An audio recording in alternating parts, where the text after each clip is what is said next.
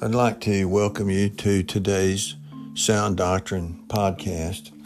I'm going to be reading in Song of Solomon, and it speaks of the apple tree. In Song of Solomon, chapter 2, and verse 3 As the apple tree among the trees of the wood, so is my beloved among the sons. I sat down under his shadow with great delight, and his fruit was sweet to my taste. Notice it's a he, his fruit. Who is that apple tree?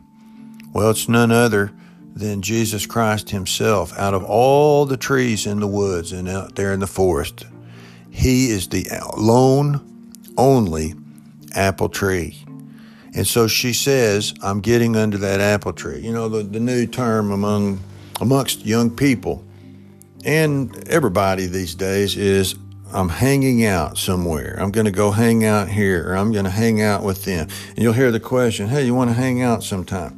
I don't like that terminology. Where are you hanging? You're hanging off of something.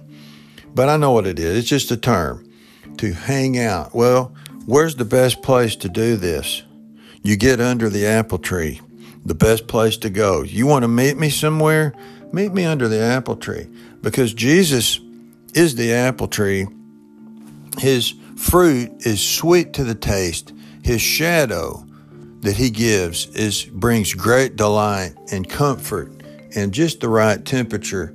So you get your fellowship under the apple tree. You get your you you feed spiritually off of the apple tree and you get delight from it. You get the shadow, the protection, and then you even get the growth because it says over in chapter 8 verse 5, who is this that cometh from the apple tree, uh, from the wilderness?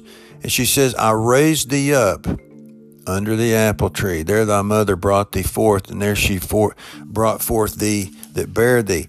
So you have this once more, the apple tree being mentioned, and it mentions that the church, the, the woman, she was raised up under that apple tree, and she grew to perfection. She grew to maturity. She grew to be like him. She ate so much of him and partook of him so often and so much that she became like him. Christ likeness. And so he's sweet, he's strong, he's fulfilling. We don't hang out in the world. Hey, let's go hang out somewhere. Well, that's kind of a silly thing to do. You need a purpose for why you're doing it. You go if you got if you have to hang out, tell people, "Hey, let's let's spend some time together under the apple tree." He's the only apple tree in the woods. And it says in verse 5 of chapter 2 Stay me with flagons, comfort me with apples, for I am sick of love. The only comfort, true comfort, that a Christian can ever have is from apples that came from his own fruit, came off the very tree of Jesus Christ.